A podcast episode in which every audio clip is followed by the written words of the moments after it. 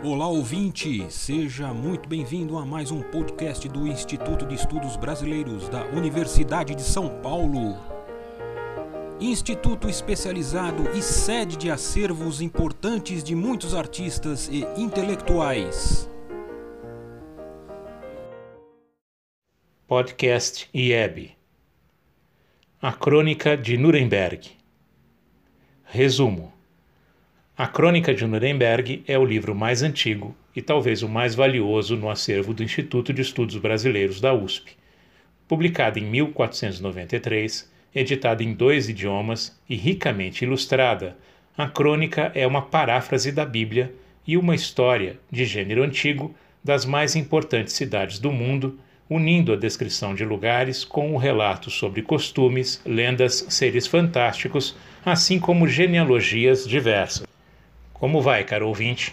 Venho falar para vocês hoje de um item bastante raro pertencente ao acervo do IEB USP, a Crônica de Nuremberg.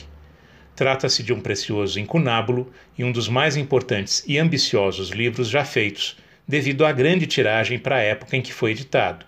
Em 1493, fizeram-se mais de duas mil cópias deste livro. Incunábulo é o nome dado aos primeiros impressos com tipos móveis reunidos para formar o texto escrito, amarrados em ramas junto aos blocos entalhados com as imagens em xilogravura que serviam para ilustrá-los. A crônica conta com mais de 1.800 estampas e é o livro mais extensamente ilustrado do século XV, sendo o exemplar que temos aqui no Instituto pintado à mão com uma têmpera ou uma espécie de aquarela em data não determinada Possivelmente foi pintado muito tempo depois de sua edição, com o propósito de encarecê-la. Das 1.500 ou 1.400 cópias feitas da edição latina, acredita-se hoje que cerca de 400 tenham sobrevivido. Da versão em alemão, impressa em dezembro de 1493, das cerca de mil cópias feitas, sobreviveram 300 exemplares. Escrito em latim por Hartmann Schedel, e com gravuras provenientes da oficina de Michael Wohlgemuth, o livro foi impresso em Nuremberg por Anton Koberger, editor que possuía 18 casas de impressão pela Europa. A sua casa editorial era enorme aos padrões da época, assim como a sua fama de um grande vendedor de livros. Por isso, Koberger parece ter sido a escolha natural dos contratantes da obra, o comerciante e humanista Sebald Schreier e seu cunhado Sebastian Kammermeister. O médico Hartmann Schedel, partícipe do círculo de humanistas da cidade, foi convidado para escrever o texto em latim e Georg Alt para vertê-la para o alemão.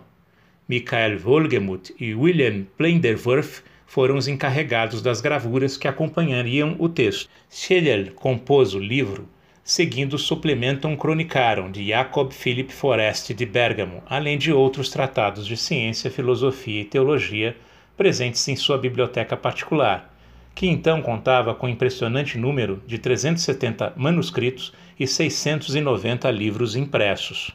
As imagens que constam no livro não eram chamadas então de ilustrações, mas de Respickte, coisas pintadas que significam o texto.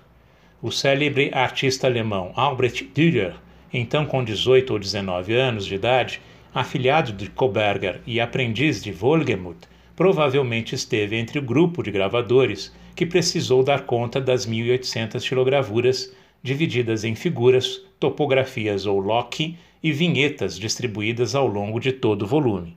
A crônica começa com o Gênesis e a criação do mundo dia a dia até o sétimo e o descanso de Deus. A xilogravura que o figura incorpora à narrativa do Antigo Testamento a teoria platônica dos quatro elementos, combinados para formar os corpos celestiais: a Terra, o Sol, a Lua e as estrelas, assim como no mundo sublunar, as plantas e os animais. Nesta imagem, que foi pensada de acordo com o modelo de universo de Cláudio Ptolomeu, a Terra está no centro e a rodeiam círculos concêntricos com todos os outros elementos: água, ar, fogo, os planetas, as estrelas e o céu cristalino nesta ordem. Há dez círculos no total embutidos num círculo maior. Dentro deste, na parte superior, aparece a figura de Deus entronizado, cercado de inúmeros anjos. Fora do último círculo, emoldurando toda a cena e fechando a página ou fólio, aparecem carinhas de anjos soprando, representando os ventos cardeais. Depois do prólogo, com a criação do mundo, o livro se divide em sete partes.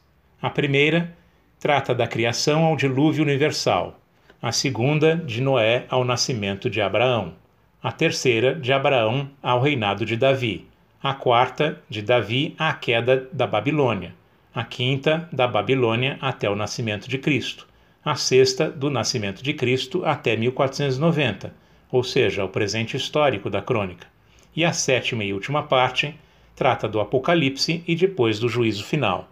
Neste último livro, Schedel não segue detalhadamente o livro das Revelações, concentrando-se apenas nos eventos considerados os principais ou mais importantes. Por exemplo, a chegada do Anticristo. Wolgemuth era especialista nas representações de diabos e bestas com garras longas, asas escalafobéticas bicos, línguas de serpentes e chifres retorcidos. Tal capítulo é seguido do da morte e, por fim, do juízo final. Aqui, caro ouvinte, é preciso notar um fato curioso e que explica, em grande parte, exemplares da crônica terem vindo parar no Novo Mundo.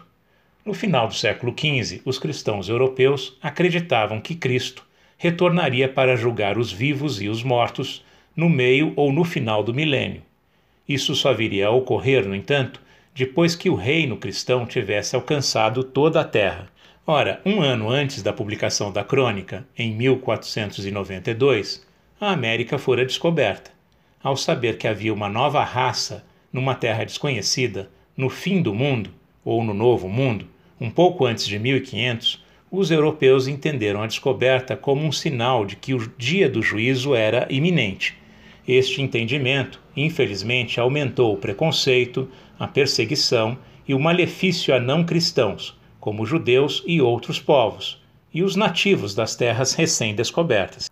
Por exemplo, no mapa mundi inserido dentro da Crônica de Nuremberg, em folho duplo, há uma aba ou margem à esquerda no qual se mostram figuras monstruosas, híbridos de humanos e animais, um homem com quatro olhos, outro com seis dedos, um centauro, um hermafrodita, etc.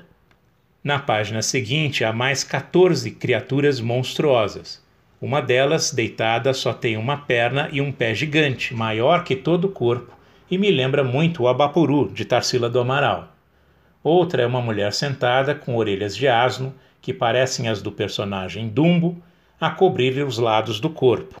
Acreditava-se então que esta parte do mundo era um ambiente perigoso, habitado por bestas e seres selvagens, cujas imagens foram amplificadas soberbamente pelas gravuras provenientes da oficina de Wolgemuth. Aproximava-se o fim do milênio, com toda a história conhecida ou toda aquela que deveria ser conhecida por um bom cristão, antes de prestar contas com o Criador. O exemplar da Crônica de Nuremberg do Iebe encontra-se atualmente em restauração e esperamos em breve tê-la de volta à plena forma para que vocês possam conhecê-la de perto. Obrigado e, como diziam os antigos, vale! Este podcast do Instituto de Estudos Brasileiros chega ao final. Esperamos que tenham gostado e em breve retornaremos com um novo assunto para você.